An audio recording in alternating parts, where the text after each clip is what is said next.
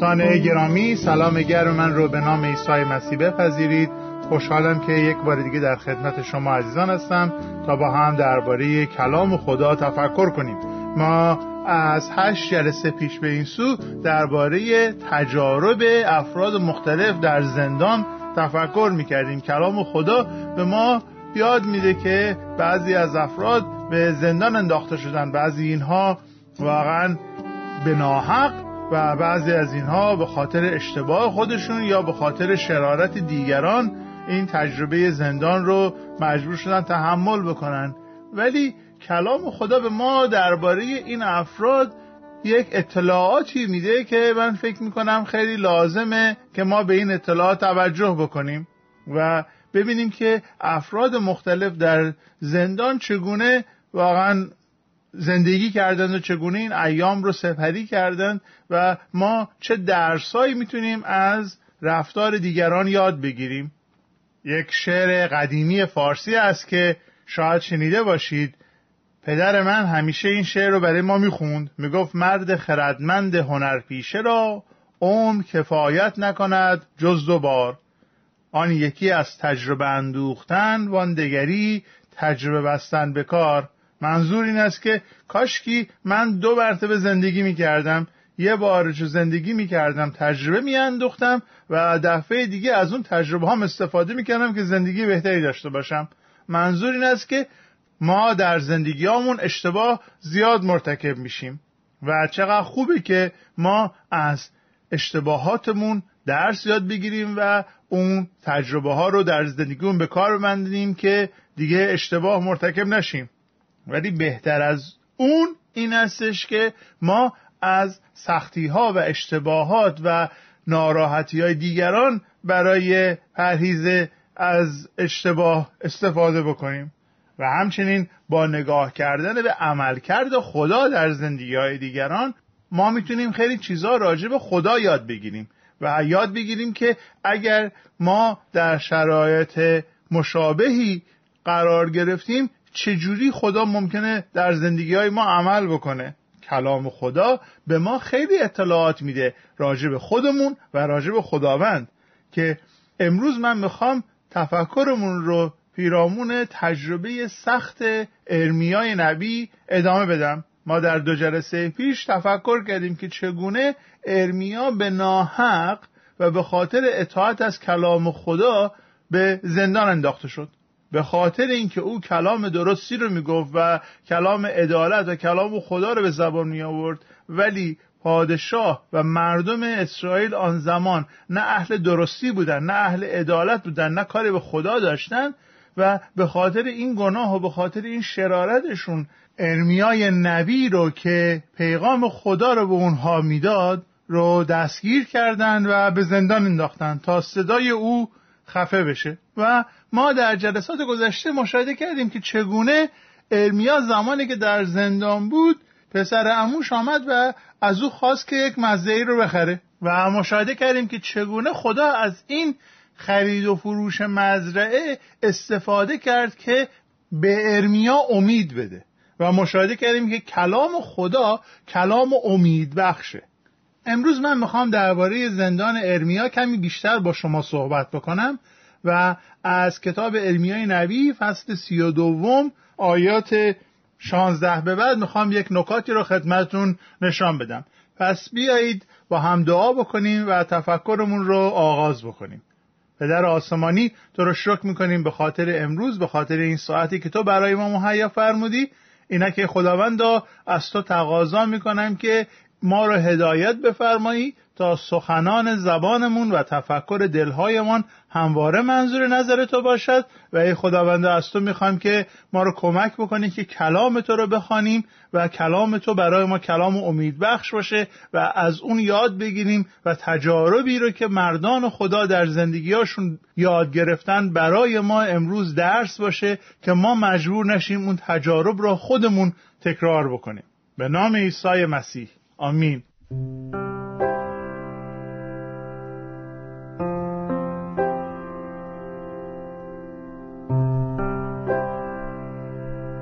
خب دوستان در ارمیا نبی فصل سی و دوم ما مشاهده می‌کنیم که چگونه ارمیا به زندان افتاد و این زندان برای ارمیا تبدیل شد به مکان تجدید عهد با خدا. من دوستی رو داشتم از سالهای پیش میشناختم و این مرد در ایمان مسیحی من حکم پدر من رو داره و من خیلی از نظر روحانی به ایشون مدیون هستم. ایشون برای من تعریف می‌کرد که سالهای سال واقعا آرزو می‌کرد که یک فرصتی داشته باشه که بتونه با خدا چند روزی رو در خلوت باشه. و همش می‌گفت کاش که یه جایی برم خودم باشم و کتاب مقدسم و هیچ کم کاری به کارم نداشته باشه. نه مشغله ای نه خانواده ای نه کسی بتونم یه چند روزی رو با خدا بعد وقت بگذرونم تا دست برغذا ایشان رو به زندان انداختند و می‌گفت روزای اول شروع کردم به شکایت کردن. خداوند چرا من به زندانم؟ خداوند رحم کن. من از همه دور شدم و غیره. می‌گفت یک باره به یاد اومد اون آرزویی که سالها داشتم که من می‌خواستم یک جایی باشم که تک و تنها باشم و با کتاب مقدس و با خدا بتونم وقت بگذرونم. و می‌گفت اون اتاق زندان اون لحظه برای من شد بهشت. من پای صحبت یک واعظ چینی یک بار نشسته بودم که در زندانهای چین کمونیست چهل سال زندانی بود. و یادم میاد که ایشون تعریف می‌کرد که برای او دعا کردن و سرود خوندن به زبان بلند کار بسیار خطرناکی بود در زندان و به محضی که این شروع می‌کرد نام خداوند رو در زندان میوبرد به زبان معمولین اون رو شکنجه می‌کردند و اذیت می‌کردند و کتک می‌زدند.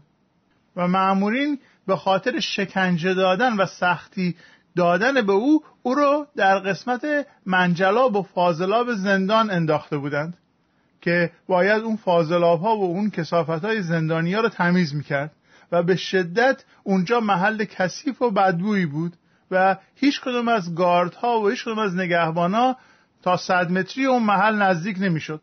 اون شخص میگفتش که من روز اول شروع کردم شکایت کردن خداوندم من که خادم تو بودم من که شبان بودم من که نوکر خوبی بودم. چرا منو به این محل انداختی؟ چرا من تو زندان هستم؟ چرا حالا تو زندان بدترین جای زندان من انداختی؟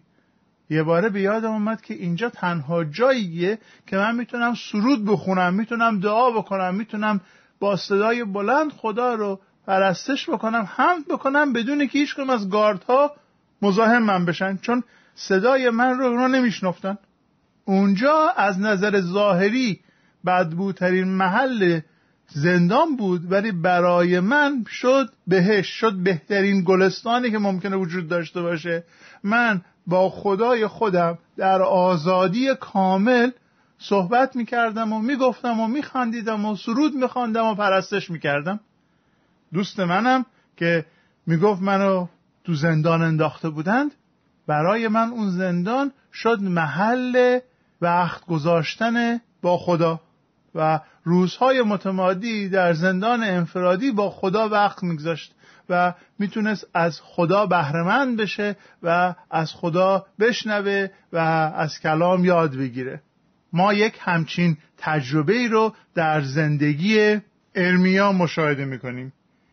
زندان تعهد او رو به خدا بیشتر کرد. زندان برای ارمیا مکان تجدید عهد شد. ببین دیزان زندان این قدرت رو داره که اراده و شخصیت ما رو در هم بشکنه. این قدرت رو زندان داره. ولی قدرت خدا رو نباید دست کم گرفت. خدا می‌تونه حتی از سختترین شرایط به جهت بنای ما استفاده بکنه. زندان برای ارمیا به جای آنکه محل خرد شدن شخصیت باشه تبدیل شد به مکان وقت گذاشتن و مشارکت با خدا. بیایید به آیات 16 تا 25 از فصل 32 ارمیا توجه بفرمایید. بعد از آنکه من سند خرید را به باروک دادم در دعا گفتم ای خداوند تو زمین و آسمان را با قدرت و توانایی عظیم خود آفریدی هیچ چیز در برابر تو غیر ممکن نیست. محبت تو به هزاران نفر پایدار بود اما تو همچنین مردم را به خاطر گناه والدینشان مجازات می‌کنی. تو خدای عظیم و قدرتمند هستی. تو خداوند متعال می‌باشی. تدبیرهای تو حکیمانه و کارهایت بزرگ از هر چه آدمی می‌کند تو می‌بینی و آنها را بر حسب کردارشان پاداش می‌دهی. در گذشته های دور در مصر نشانه ها و شگفتی های فراوان نشان دادی و تا به امروز این کار را هم در اسرائیل و هم در میان سایر ملت ها ادامه می دهی و در نتیجه امروز در همه جا شناخته شده ای. با نشانه ها و شگفتی هایی که موجب وحشت دشمنان باشد با قدرت و توانایی خیش قوم خود را از مصر بیرون آوردی. موافق وعده خیش به اجدادشان این سرزمین غنی و حاصلخیز را به آنها دادی. اما وقتی که آنها به این سرزمین آمدند و آن را تصرف کردند از اطاعت احکام تو سر باز دادند و مطابق تعالیم تو زندگی نکردند. آنها هیچ یک از دستورات تو را به کار نبردند و از این رو آنها را به این مصیبت گرفتار نمودی. به آیه 25 نگاه بکنید. با وجود این ای خدای قادر طبق دستور تو من این مزرعه را در حضور شاهدان در حالی که شهر به تصرف بابلی ها میافتد خریدم. و انگار که خداوند منتظره که ارمیا به این درجه از بلوغ روحانی برسه که برای خودش دعا نکنه. ارمیا در زندانه در سیاه چاله ولی به جایی که شروع بکنه تذرع و ناله. آی خدایا چرا منو دوست نداری؟ مگه من چه کار کردم که تو من زندان انداختی و از این حرفا؟ شروع می‌کنه برای قوم خودش شفاعت کردن. شروع می‌کنه به خدا تضرع کردن که خداوند به این قوم من رحم بکن. و انگار که خدا منتظره که ارمیا به یک همچین درجه از بلوغ روحانی برسه.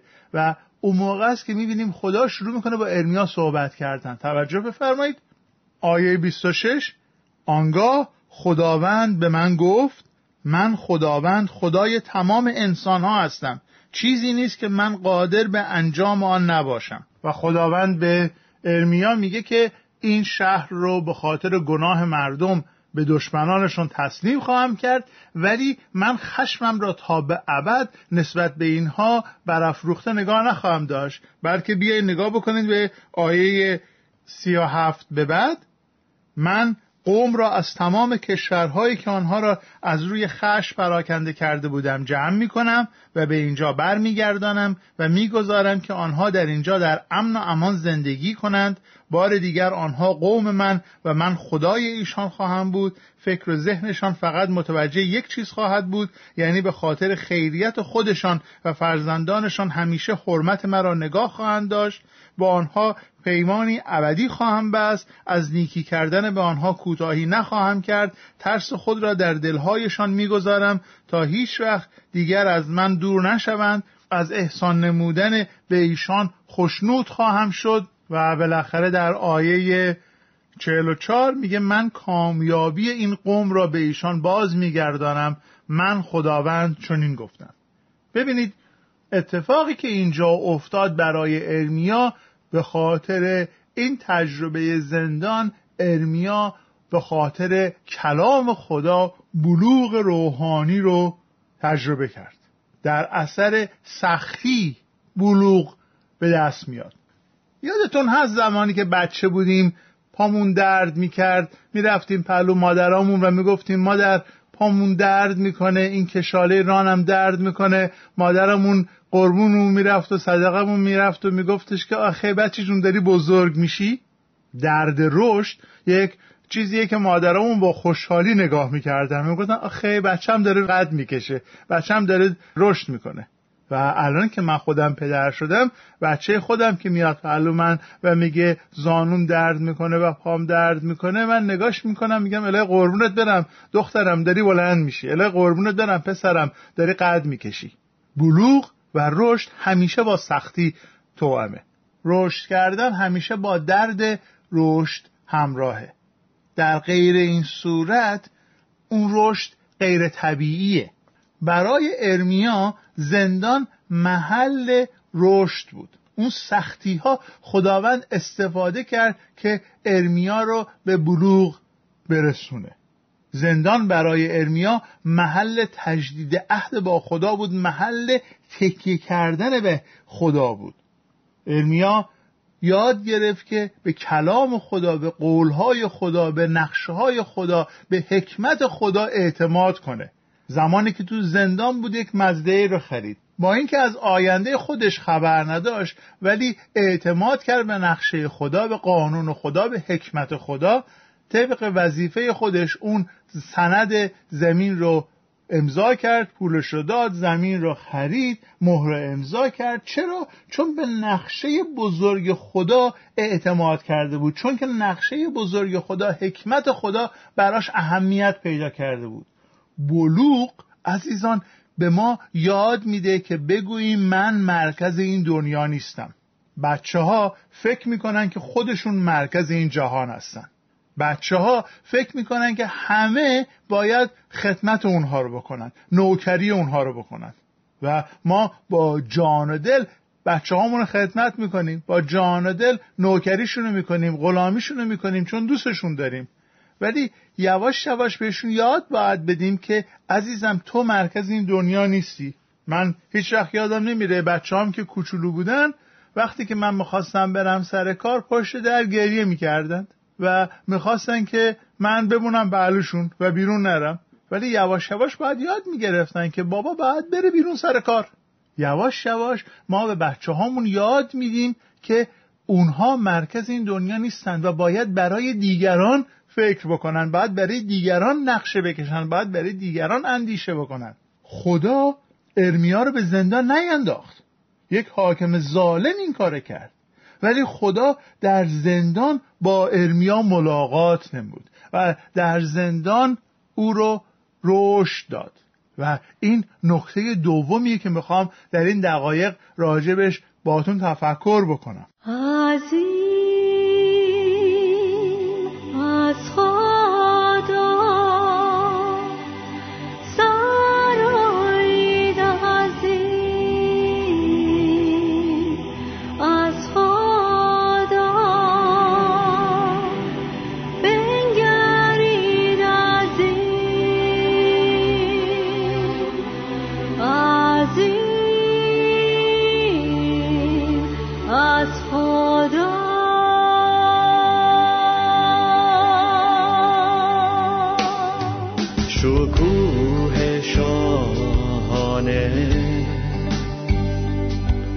پوشیده در جلا.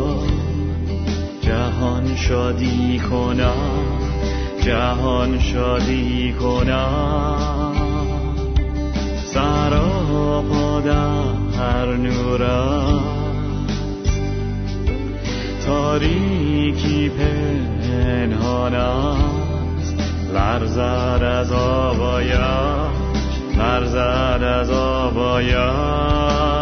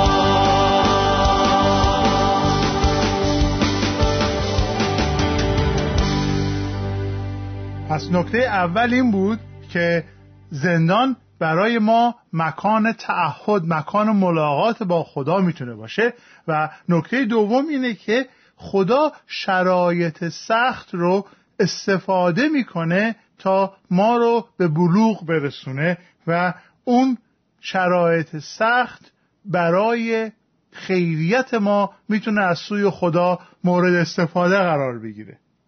شرایط سخت رفتار ناجوان مردانه بیعدالتی ها رو خدا خلق نمی‌کنه.